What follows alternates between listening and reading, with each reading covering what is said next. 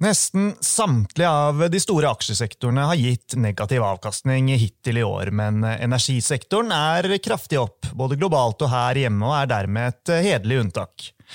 Så hvor sterkt står de norske olje- og gasselskapene midt oppi dette her, og er det fortsatt oppside i de store oljeaksjene på børsen, nå som vi går inn i den virkelig lyse tiden på året?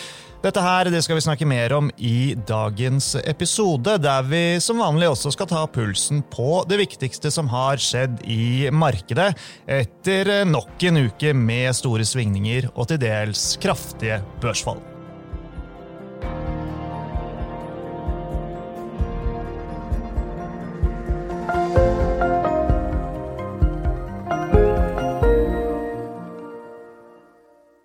Velkommen til eh, Utbytte, DNB-podkasten der vi forklarer hva som skjer i den globale økonomien og finansmarkedene. Jeg er Marius Brun Haugen fra DNB Markets, og med meg har jeg aksjestrateg Paul Harper. Hei, Paul. Hei, Marius. Ja, og Ved siden av deg Paul, så sitter et av våre nyeste tilskudd på eh, analyseteamet. Det er eh, oljeanalytiker Steffen Evjen. Velkommen skal du være, Steffen. Takk for det. takk for det. Første gang på podkasten, så da er det på plass med en liten eh, introduksjon. Så du har tatt over, som jeg tipper noen av lytterne våre allerede er klar over, ansvaret for oljeaksjene her i DNB Markets. Så du har vært i sving en liten stund, som sagt, men denne uken her så sendte du ut en eh, sektoroppdatering i sammenheng med at vi har gjort justeringer på oljeprisanslagene. Og før vi kommer til det, altså litt sånn hvis vi tar det store blikket på dette her, jeg tenker at eh, nå er vi på vei inn i den mest spennende tiden for oljenæringen på veldig, veldig mange år. Er du enig? Ja, ikke, det er jo helt klart at um, selv om det er et uh, dystert bakteppe med det som skjer i, i verden, så, så, ligger det meste til rette for, uh, for uh, høye oljepriser i, i en, en, lang periode fremover. Og i lys av det så, så er det noe som oljeselskapene drar drar nytte av, og, og vi må vel 10-15 år tilbake i tid for å finne tilsvarende nivåer. Så oljenæringa er jo interessant, både fra, fra oljeselskapenes eh, side, men også fra, fra servicenæringa, som, som, klart kan, kan se et, eh, et løft nå som, eh, som vel mange har, har venta på ganske lenge. Da. Ja. Og dette her det skal vi snakke mer om i uh, dag, men uh, før vi går mer inn på oljen, så må vi ta litt om uh, markedet generelt, Pål. etter en ganske hektisk periode med store svingninger og en god del nedturer, så trodde jeg onsdag formiddag når vi møttes på kontoret etter 17. mai, Pål, at dette skulle bli en sånn der pust i bakken-uke for markedet generelt. men den gang ei. altså Allerede onsdag kveld så fikk vi jo nok en eh, kjempetrøkk med Nasdaq ned 5 eh, og kanskje enda mer eh, interessant, Consumer Staples og discretionary-sektorene. Altså sektorene som er for nødvendig og kanskje ikke fullt så nødvendig forbruk. De falt over 6% begge to på onsdag. Så kan vi tolke dette her som at vi nå er på vei inn i en ny fase av nedturen. Der eh, det er i ferd med å sette seg en sånn reell frykt for eh, inntjeningen på toppen av det vi har snakket veldig mye om det siste året, halve året. Altså inflasjon og, og bekymringer rundt de finansielle forholdene. Ja, så jeg tror Det er i hvert fall en måte å lese det akkurat det på. Walmart er jo en eh, si, klassisk defensiv aksje. En av de eh, plassene man eventuelt kan eh, vurdere å gjemme seg hvis man er veldig redd for utviklingen fremover. Og De kom med dårlige tall og svak guiding sier at eh, kostnadene øker fortere enn de klarer å dytte det over på kundene. Og for uken eh, hittil, da, eh, dette er jo før markedet åpnet i USA på fredag, så er Walmart ned 20% Så det er en stor bevegelse for den typen aksjer. Target hadde også resultatvarsel og dårlig guiding. Den var ned 30% nå for, for uken. Så når du har disse store selskapene falle såpass mye, så på ett vis kan du kanskje argumentere for at det er en slags kapitulasjon. At nå begynner investorene å kaste kortene for eh, selv eh, aksjer som normalt sett skal være ganske defensivt. Men eh, når man ser på utvikling gjennom den dagen, så syns jeg det ikke er like lett å egentlig karakterisere det som en kapitulasjon. For så man på gjennomsnittsutviklingen der, så var det så at det begynte høyt jobbet seg sånn gradvis nedover. Så det virket som det var mer sånne VWAP-ordre fremfor mer sånn panikkdumping.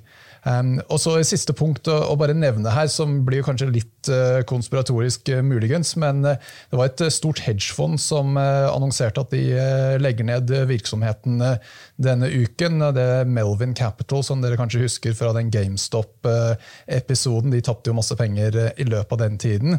Så um, det at de solgte seg ut, dette er et hedgefond som spesialiserer seg innenfor konsumsektoren, så det kan nok også ha bidratt til noe av den nedgangen. og det ville også stemme med at det var mer sånn eh, kontrollert salg fremfor eh, panikkartet. Ja, ja, men bra. Det er eh, alltid nyanser, Pål, og man skal kanskje ikke lese altfor mye inn i en sånn endagsbevegelse, selv om svingningene er store. Men, men, men uansett, liksom det, det, store bildet, det er jo at selv om lønningene stiger, så, så, stiger inflasjonen mer mange steder. Så den reelle kjøpekraften til folk, og kall det gjerne også bedrifter, den, den blir jo mindre.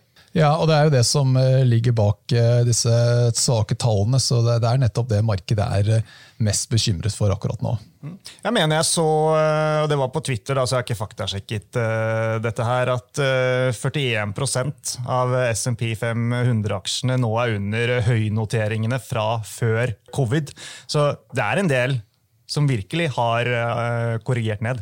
Ja, det er jo alltid sånn at eh, det å bare se på indeksnivå, så kan det være mye rart som blir gjemt litt eh, under vannskorpen. For eh, klart, de største selskapene veier jo mye mer i indeksene, så det å grave litt ned i hvilke sektorer og hvilke enkeltaksjer gjør det bra og dårlig å se på indeksen på en uvektet basis f.eks., så får man gjerne litt mer informasjon og litt dybde i hva som egentlig skjer, heller enn å bare se på hovedindeksene. Men er det noe annet da på sjekklisten som uh, ellers er verdt å nevne denne uken? Uh, vi har jo snakket litt om ulønnsom tech, vi har snakket om fengene som har begynt å falle, vi snakker ofte om de lange amerikanske rentene etc.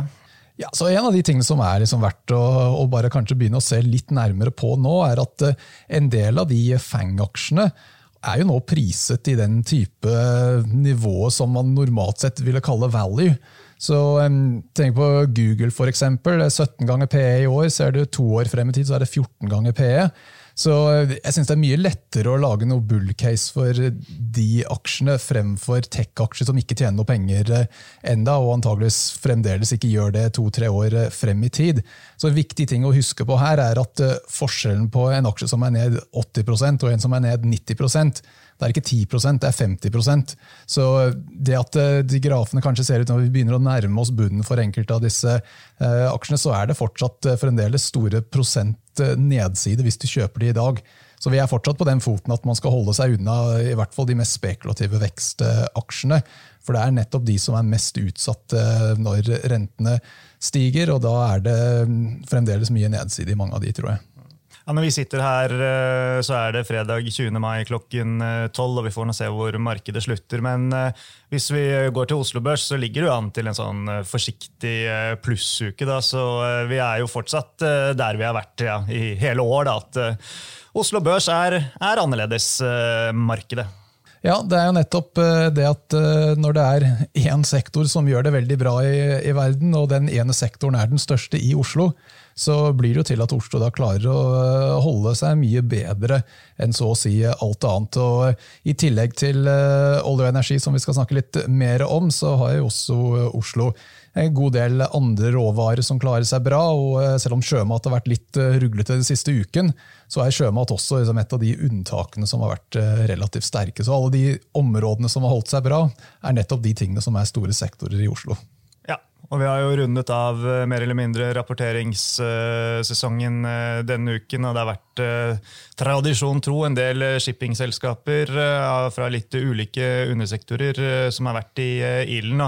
Og alt i alt så har det vel vært ganske greit. Men vi bør ikke gå inn på de detaljene nå. Men du, du sendte jo ut en oppdatering du onsdag 18. mai, Pål, når det gjelder rapporteringssesongen. og konklusjonen er vel at for Oslo Børs så har, har ting faktisk vært uh, ganske bra. Altså, man har sett en økning i analytikernes inntjeningsforventer til, til, de norske selskapene. Men som du påpeker, da, dette er drevet av særlig energi og ja, material-sektoren, som er Hydro, Yara og, og lignende. Ja, så Jeg synes det har vært en bra rapporteringssesong. og eh, Med det så mener vi ikke egentlig så mye om tallene var bedre enn eh, ventet. Det er egentlig hvordan estimatene endrer seg som er det vi legger mest vekt på. For det er nettopp hvordan fremtidsutsiktene har eh, endret seg, heller enn hva som allerede er i bakspeilet, som blir mest viktig. Men når vi ser på hvordan gjennomsnittsendring i estimatene har vært, så blir det jo til at igjen da graver man litt mer i tallene, så er det kanskje ikke like bra som det ser ut på indeksnivå. Så gjennomsnitt oppjustering i, EPS er eh, for eh, indeksselskap når du ikke vekter det, er opp 0,7 Normalt sett så pleier det å være litt ned, så det er bedre enn det pleier å være. Men når du ser på indeksnivå, så eh, er det opp 17% totalt sett. Men av de 17% så er 10 prosentpoeng Equinor. Og så legger du til energi, resten av energi- og råvaresektoren, så har du 16 av de 17 prosentene kommer eh, fra de to sektorene. Så det ser veldig sterkt ut på indeksnivå. Det er ikke like sterkt når du graver litt eh, mer i det, men uansett bedre enn det pleier å være. Ja. ja men Desto større grunn da, til å ta en uh, ekstra titt på uh, oljesektoren. Og uh, ja, det er jo dagens hovedtema, det. Vår oljeanalytiker Helge André Martinsen, som eh, du jobber tett med, Steffen, han eh, har løftet eh, oljeprisanslagene. og Nå venter vi en videre oppgang til 130 dollar fatet mot slutten av året. Det er en sånn kombinasjon her av lave lagre lite ledig kapasitet og en opptrapping av disse sanksjonene mot Russland, som er bidragsytere til uh, oppgangen. Og, og, deretter så mener vi at det ligger an til en gradvis nedgang i prisen til uh, eh, 90 dollar fatet. Men da snakker vi altså ut i, i 2025. Men poenget er, er at forward-kurven den ligger vesentlig lavere enn prognosene våre fra tredje kvartal og, og fremover. og da er dette her naturlig nok positivt for de norske oljeaksjene som Equinor, Aker BP og Vår Energi, som du dekker. Ja, eh, åpenbart så skal man vel eh, sånn per definisjon kjøpe oljeaksjer når man tror oljeprisen skal, skal stige. Uh, og vi, vi, har jo et ganske fremoverlent uh, oljeprissyn her nå i, i, i DNB, som Helge André har, har satt. Og vi, litt sånn tilbake til Pål, på, på, estimater så ser vi jo nå at, at vi ligger 40 over eh, konsensus på Equinor EPS i 2023. Eh, og Det sier jo litt om, om, hvor langt foran kurven vi er der, og, og det sier også litt om potensialet i de her aksjene hvis eh, markedet på en måte begynner å tro på de, de estimatene vi har på, på, oljepris.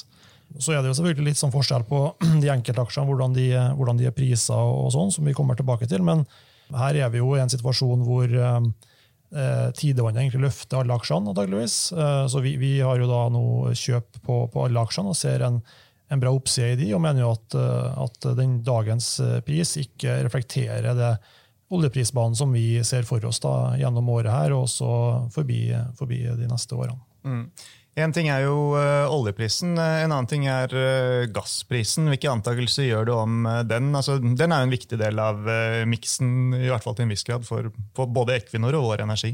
Ja, Gassprisen er jo, har jo de fleste oppdaga de siste årene er i hvert fall ekstremt viktig for, for Equinor. altså Historisk så, så, har vel gassprisen måte, vært ganske stabil på et, et, et lavt nivå, og, og, det har blitt brukt veldig begrensa med innsats i, i i å se på det markedet. Og så, så har jo visse ting her nå ført til at gassprisen har eskalert til, til ekstreme nivåer, og den er jo fortsatt prisa godt over oljen på, på oljeekvivalent basis.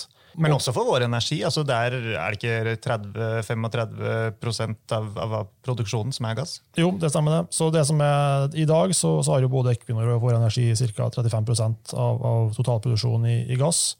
Eh, det som er forskjellen er Hvis man ser litt ut i tid, så, så vil Vår Energi ha en, en produksjonsvekst eh, primært i, i, form av olje, som gjør at, at, det faller ned til rundt 20% i 2025. Så man kan jo si at Equinor vil, vil ha en relativ eksponering mot gass som er ganske stabil, mens, mens Vår Energi vil, vil, gradvis eh, ha en, mer relativ eksponering mot, mot, olje.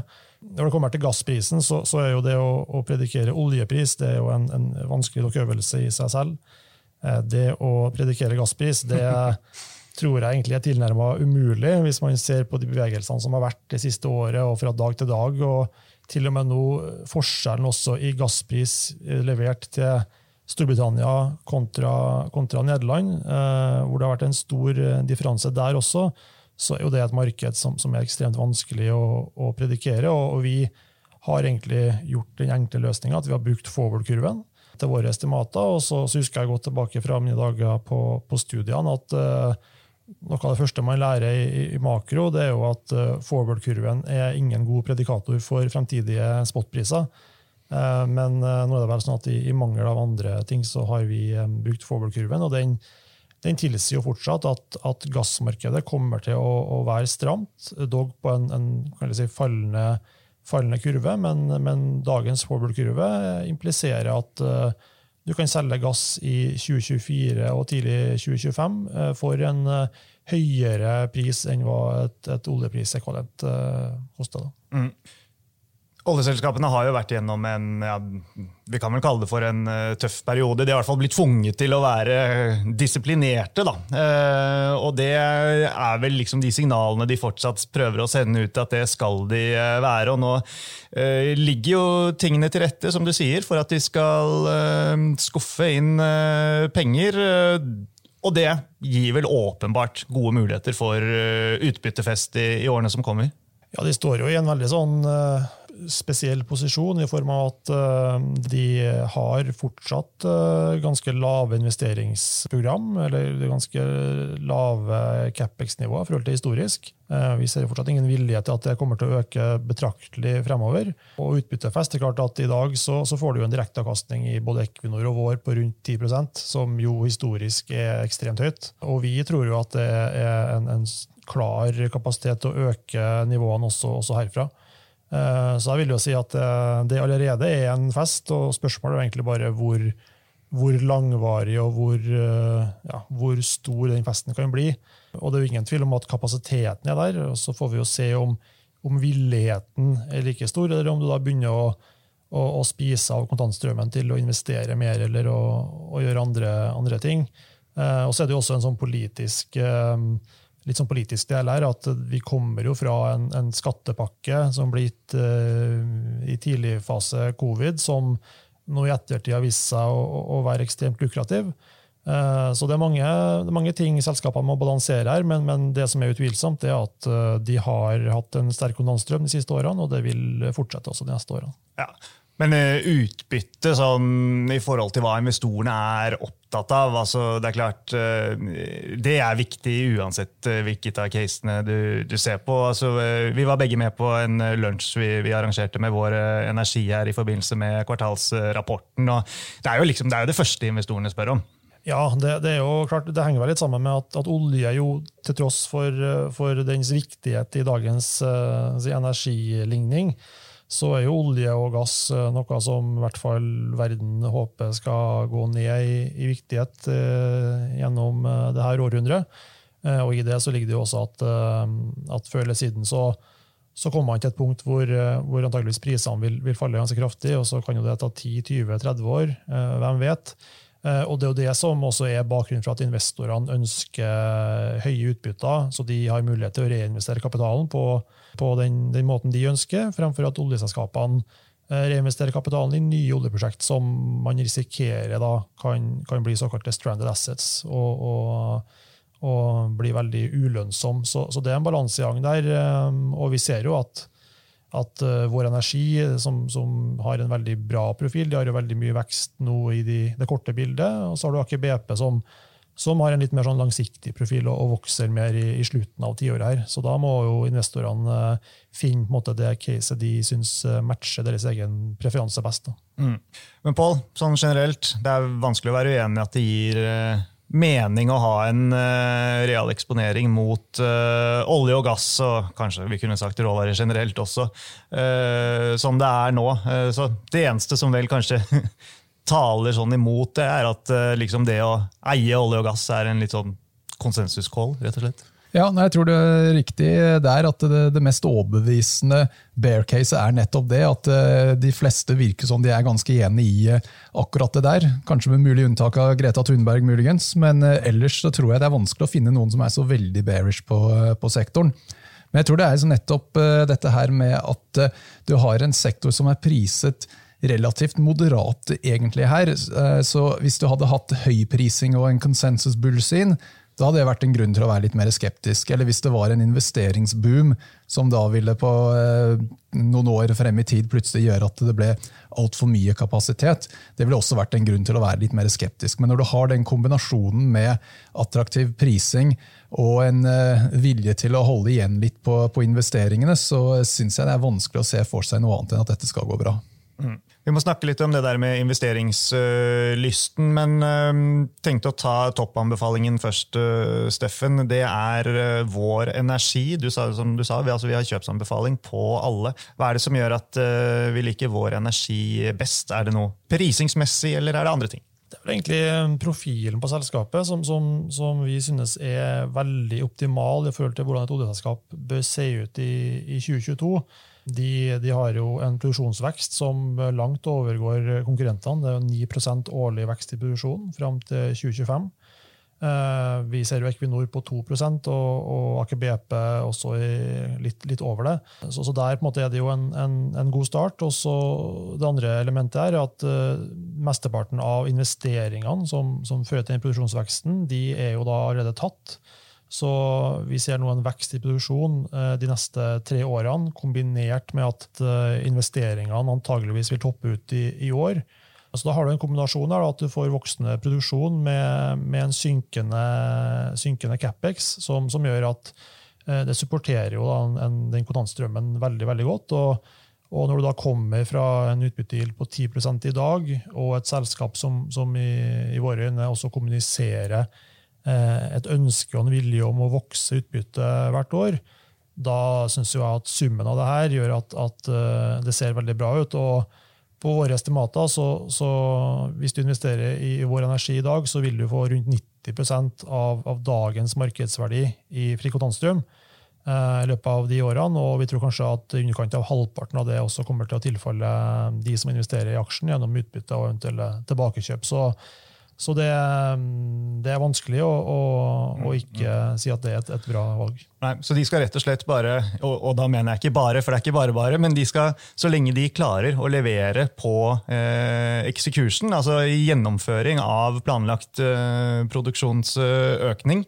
så står eh, dette caset seg eh, veldig bra. Vi trenger ikke å se type nye investeringer og oppkjøp av andre felt for at eh, dette her skal, skal se bra ut. Det er det du sier. Ja, Nå er jo førsteprioritet å selvfølgelig um, komme i mål med de, de utviklingene som de, som de har, som, som, er godt i gang. og som, som også er et poeng at der er kostnadene også låst inn. Eh, det er klart, Man ser jo en kostnadsinflasjon også i oljesektoren, som eh, kanskje Aker BP er litt mer utsatt for, gitt at de har, har, prosjekter som kommer til å gå lenger ut i tid.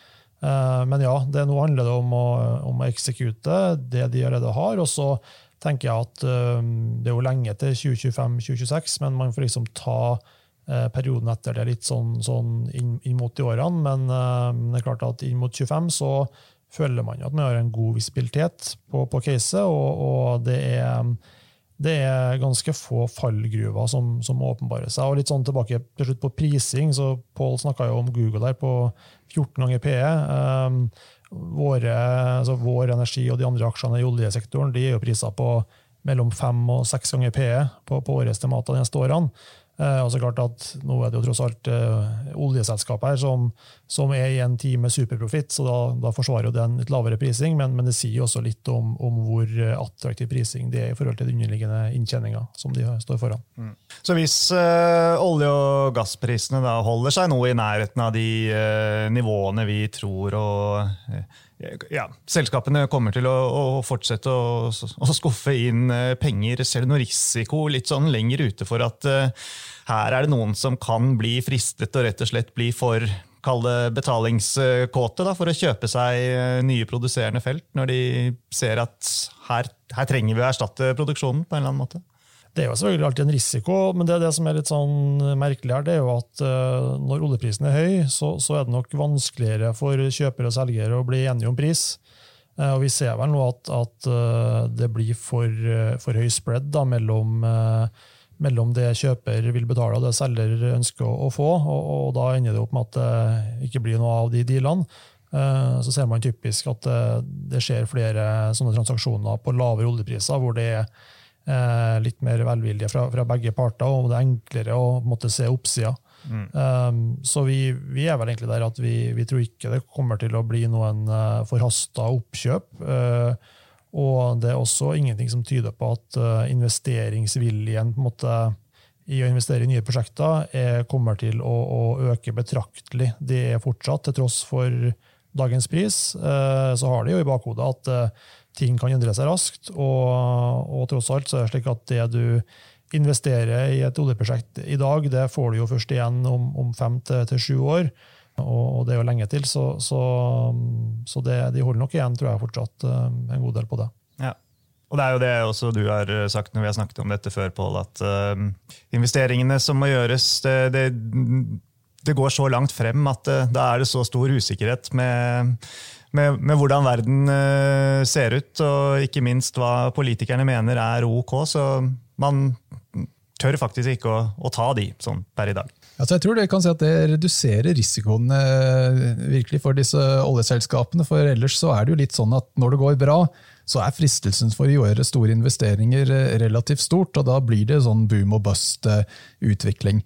Men eh, nå har jo som oljeselskapene etter å ha fått eh, flere år med pepper om at nå skal fossil energi eh, stenges ned osv., så, så kan de se at ja, det er sterk etterspørsel de neste årene. Men de aner ikke hva situasjonen kommer til å være 10 år frem i tid, eller 15 år frem i tid. Og da har de som ikke den tilliten til at det er riktig å ta store investeringsbeslutninger som tar mange år før du får en ordentlig eh, payback. Så du kan si at eh, Miljøaktivistene har nok eh, til en viss grad vunnet på akkurat det, men det gjør at det da også må legge opp til at det blir høye energipriser i lang tid fremover. Og at det blir også en periode med mm. veldig lønnsom utvikling for oljeselskapene. Men samtidig, altså, Steffen, i en verden med energiknapphet og råvareknapphet generelt, altså, er det ikke mm, jeg tenker at dette bildet må endre seg litt uh, over tid, da, men uh, det er mulig jeg tar feil.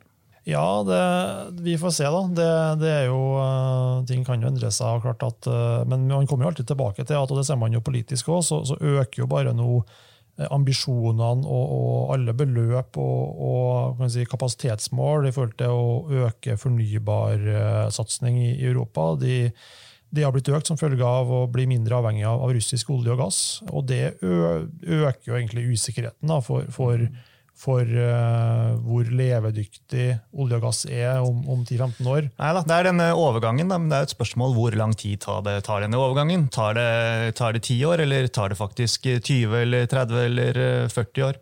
Men, eh, men ok, eh, det er, det er, mange sider av dette. Vi kan også bare ta med, da. Det kom sånn plan fra EU også denne uken. Det er noen 300 milliarder milliarder euro-plan, eh, Repower EU. Eh, er det noe der som var verdt å ta med seg i forhold til eh, olje- og gassektoren? Det, og på generelt basis så, så, vil jo de her målene selvfølgelig gjøre at, at politikerne får ønske at verden skal bli raskere uavhengig av olje og gass. Så er det jo en gang sånn at det er langt ut i tid det er vanskelig å tolke realismen i de her målene. Og det er jo ingenting som investorene prater om i dag, i forhold til prising av oljeaksjer. i hvert fall. Man skal jo selvfølgelig ha det i bakhodet, men, men, jeg tror nok at det blir såpass diffust, såpass langt ut og, og såpass uh, det blir såpass vagt at uh, det er vanskelig å konkretisere til noe som, som man greier å, kvantifisere på en impact på, på oljebransjen uh, i in, ja, nær fremtid. Ja.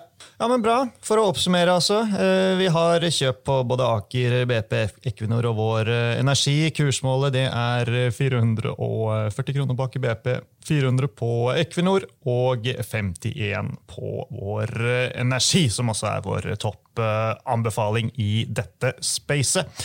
Helt til slutt, eh, Pål. Eh, markedet har vært uh, ruglete og uh, nedadgående, da, med unntak av Oslo Børs, uh, lenge. Og bildet har ikke endret seg så mye siden vi satt sammen sist. Nå husker jeg faktisk ikke om det var for en uke eller to siden. i farten. Nei, Det er stort sett de samme faktorene som preger det store bildet her. At du har en innstramningssykkel, så don't fight the Fed er en regel som har fungert bra over mange år. og Hvis man skal gjøre det denne gangen, så sier det at man skal være litt forsiktig da, når du har både renteoppgang i 50 punkter av gangen, pluss quantitative tightening, så det blir en ganske voldsom innstramningsperiode vi har foran oss.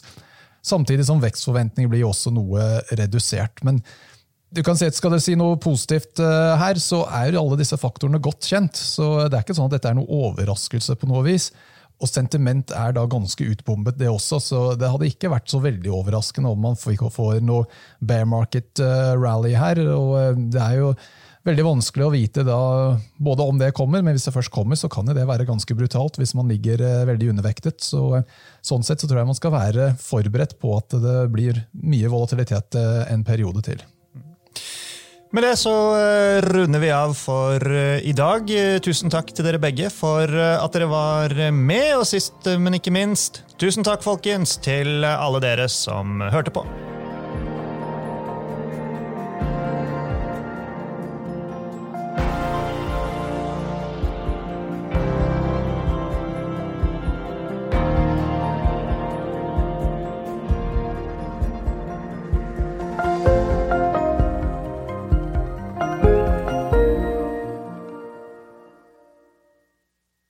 Denne podkasten og dets innhold skal anses som markedsføringsmateriell fra DNB og må ikke oppfattes som en investeringsanbefaling eller som investeringsanalyse. Innholdet skal heller ikke anses for å være investeringsrådgivning tilpasset den enkelte kundes behov.